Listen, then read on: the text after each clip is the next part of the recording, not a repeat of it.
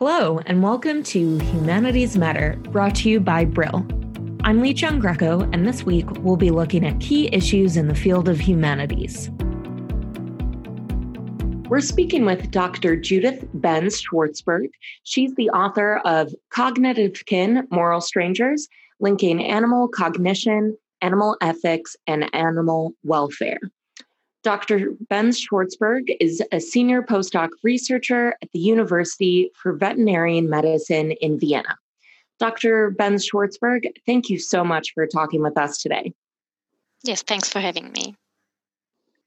So, philosophers have started looking into the sociocognitive abilities of animals. So, their language, beliefs, logic, memory, um, and even mind reading uh, to a certain extent. But there's a huge gap in research looking at the ethical implications of animals' cognitive ability. Why is that? Yeah, that's a very good question, and it's not so easy to answer. I mean, maybe it's because it's fascinating to accumulate um, scientific knowledge and to get some surprising insights into animal minds on the one hand. But on the other hand, it's also, um, it means leaving our comfort zone when asking what do we do with this knowledge. So the ethical question is um, what are the implications of knowing more and more about disabilities in animals and how should it influence the way we treat animals? The problem with that is that the human animal relationship can um, basically be characterized foremost as a relationship of use, I would say. So that means we're using animals as testing devices for products, for therapies, for human medicine, for example, in the lab. We use them on farms for food. We use them in, in our homes as social support and companionship. Um, and also, we use them um, as entertainment um, objects. If you think about circuses, for example, and to, to a certain extent, also zoos.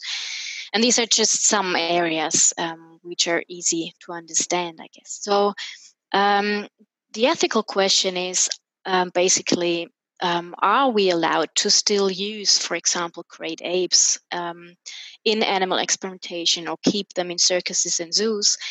Um, when these animals are on a socio-cognitive and emotional level of, a, let's say, a three to five year old child, right?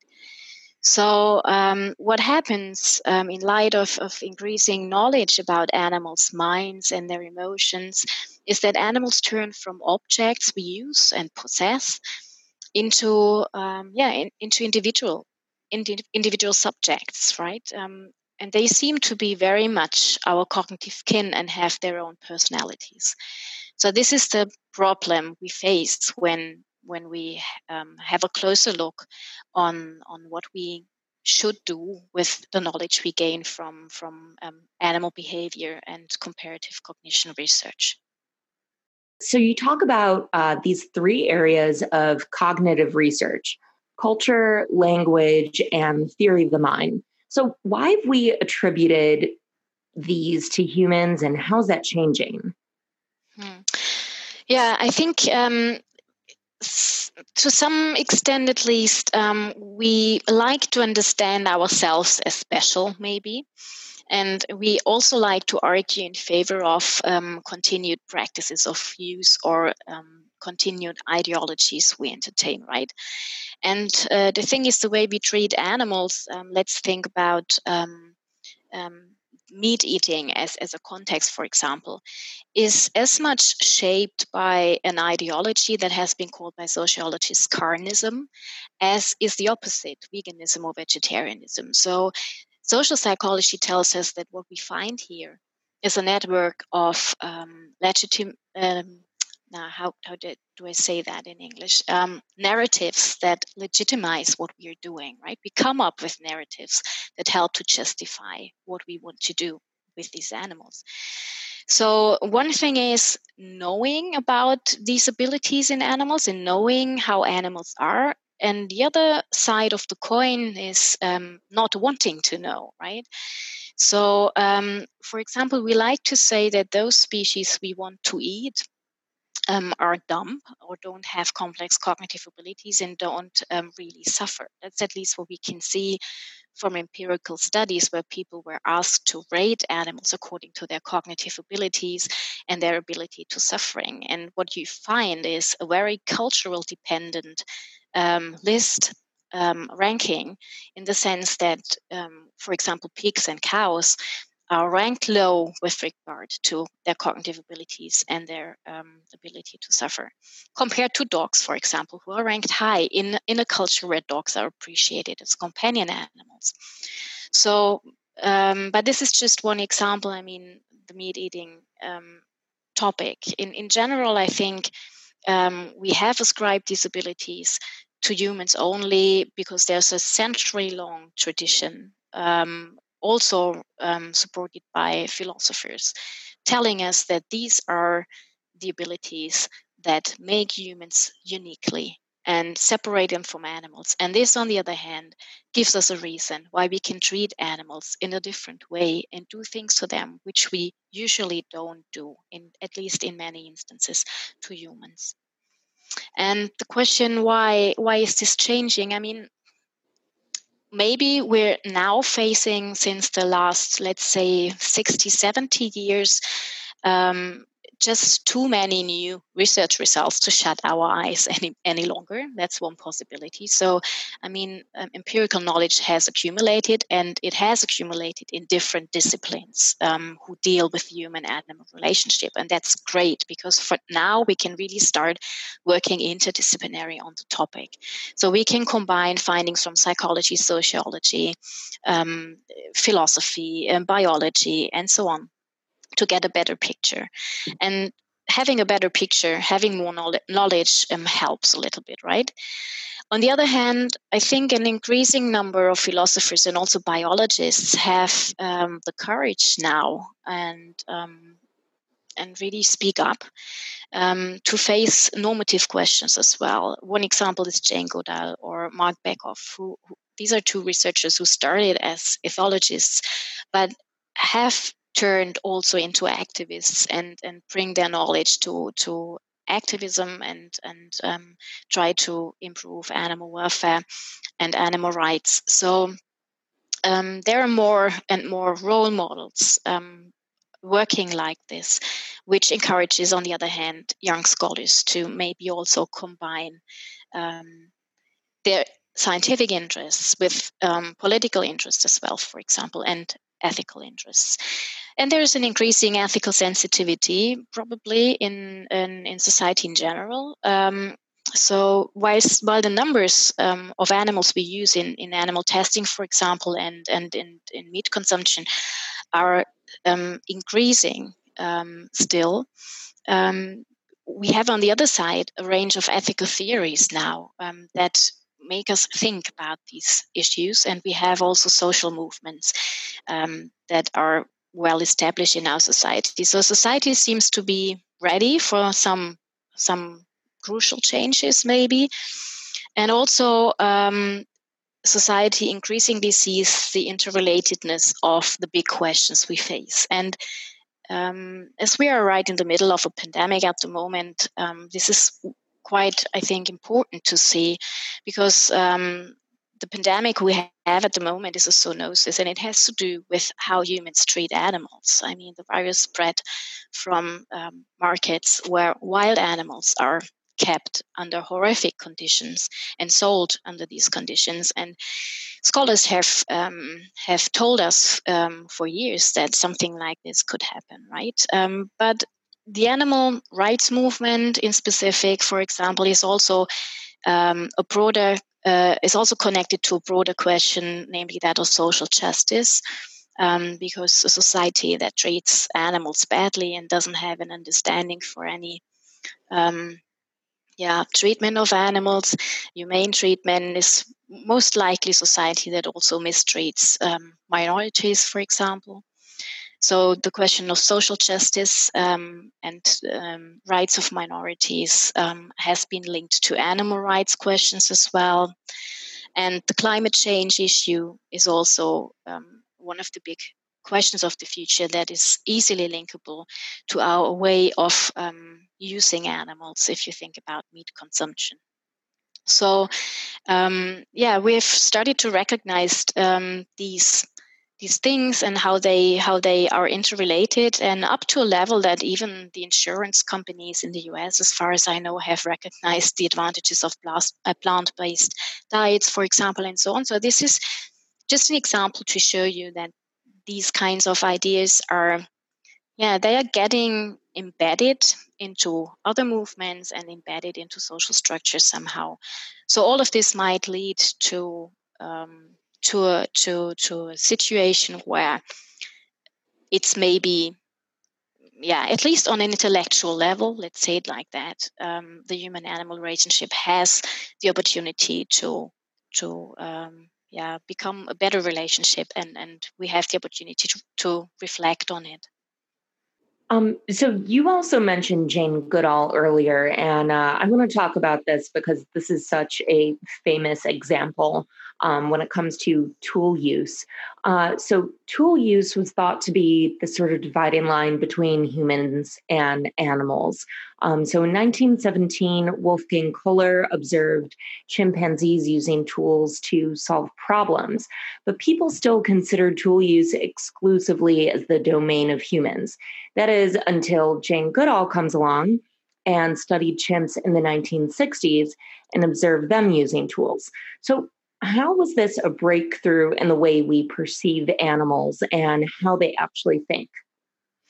Well, I think it was a breakthrough um, with regard to different aspects. So, first of all, it set the stage for researching true tool use in animals. Uh, I mean, it's true what you said. It, it was one of the dividing characteristics uh, for animals, and it was the first time that um, the community saw this changing, right, when she reported her results.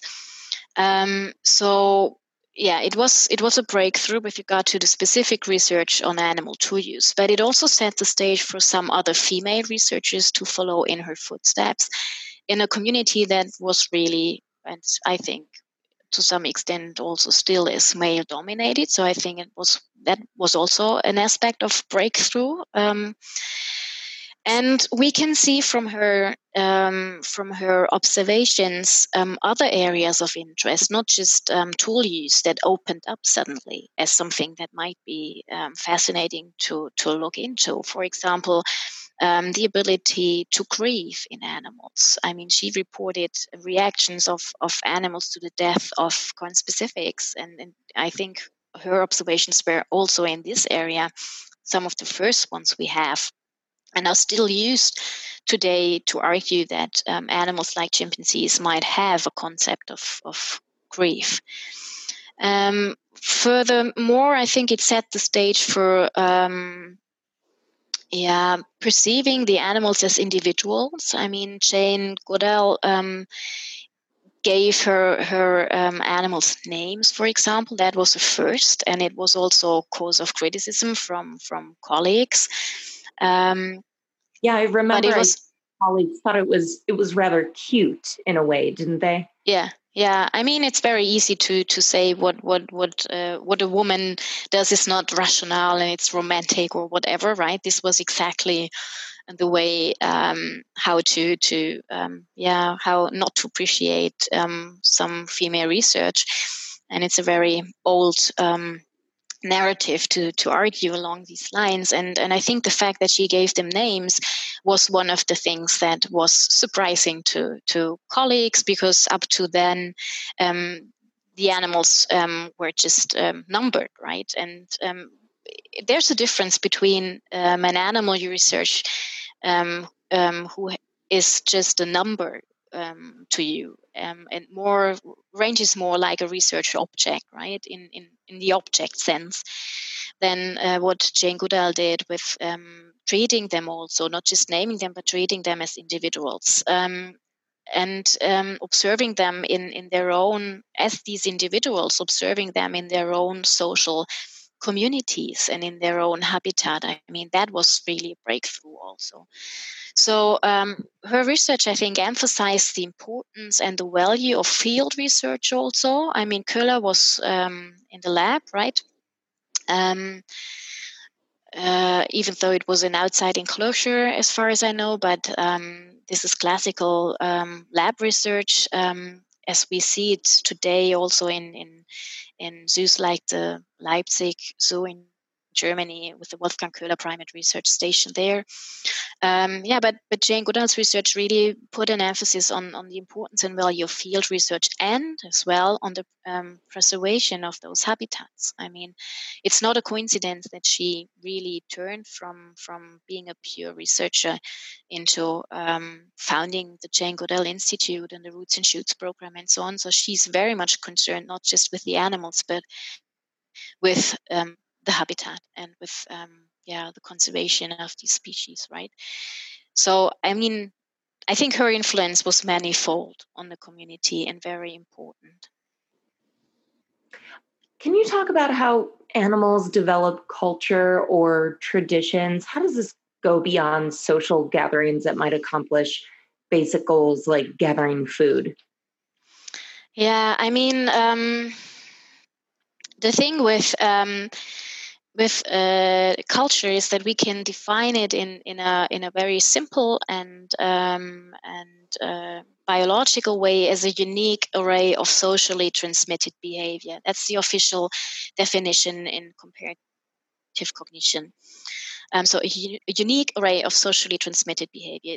that means then if we find a specific, let's say, tool use culture like the termite fishing or nut cracking, um, things that Goodall already um, saw in chimpanzees. Um, it's important to rule out that um, that a community who does that and another community who doesn't show the behavior um, is not, um, you know, um, distinguished by their genes, for example, because if they have different uh, dif- different genetics, it might be a genetic um, genetically coded behavior, right? And it's also important to rule out that it's just the environment. Um, if we have this behavior south of the Congo River, but we don't have it north of the Congo River, um, and in the north of north of the Congo River, we also don't have um, the specific nuts, for example, which the chimpanzees um, crack, or we don't have the specific stones they need for their anvils or so on. Then it's explainable by environmental um, factors, right? That the north northern community doesn't do it. So um, these things have to be ruled out, and and what then remains is um, that the behavior, if if they are similar with regard to genes, and if if the situation is similar um, with regard to the environmental conditions, then it it's probably um, a socially transmitted behavior that arises because one individual invented it um, and the other ones um, it might be that they just found it cool or so or interesting right? Um, or also helpful but it can be something that is also not that functional than nut cracking i mean it, it can be specific um, behavior right? Um, that is more yeah um, yeah not not uh, connected to food acquisition also.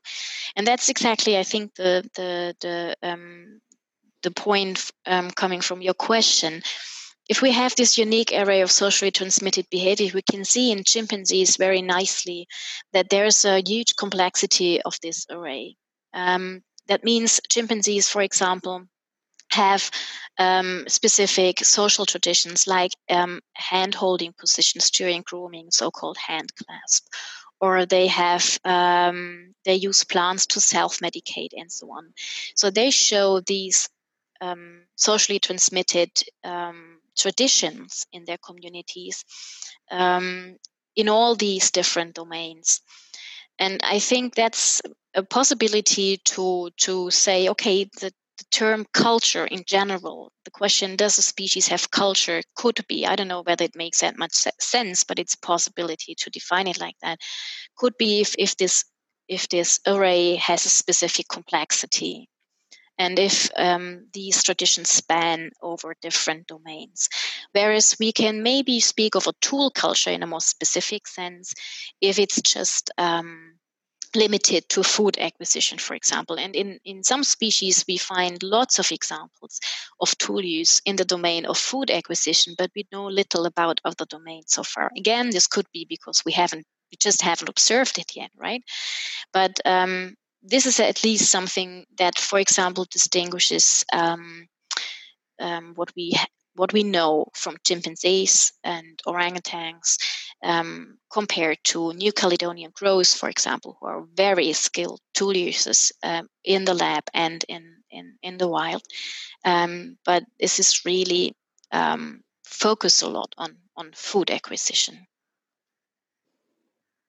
Really fascinating research here. Um, I could talk about this all day because you have so many fascinating examples of different kinds of animals uh, using different tools and uh, different forms of language. Uh, Dr. Judith Benz Schwarzburg, she is a senior postdoc researcher at the University for Veterinary Medicine in Vienna. Her paper is Cognitive Kin Moral Strangers Linking Animal Cognition, Animal Ethics, and Animal Welfare. Uh, Dr. Benz Schwarzburg, thank you again so much for being with us today. Yeah, thank you for your questions. Thanks.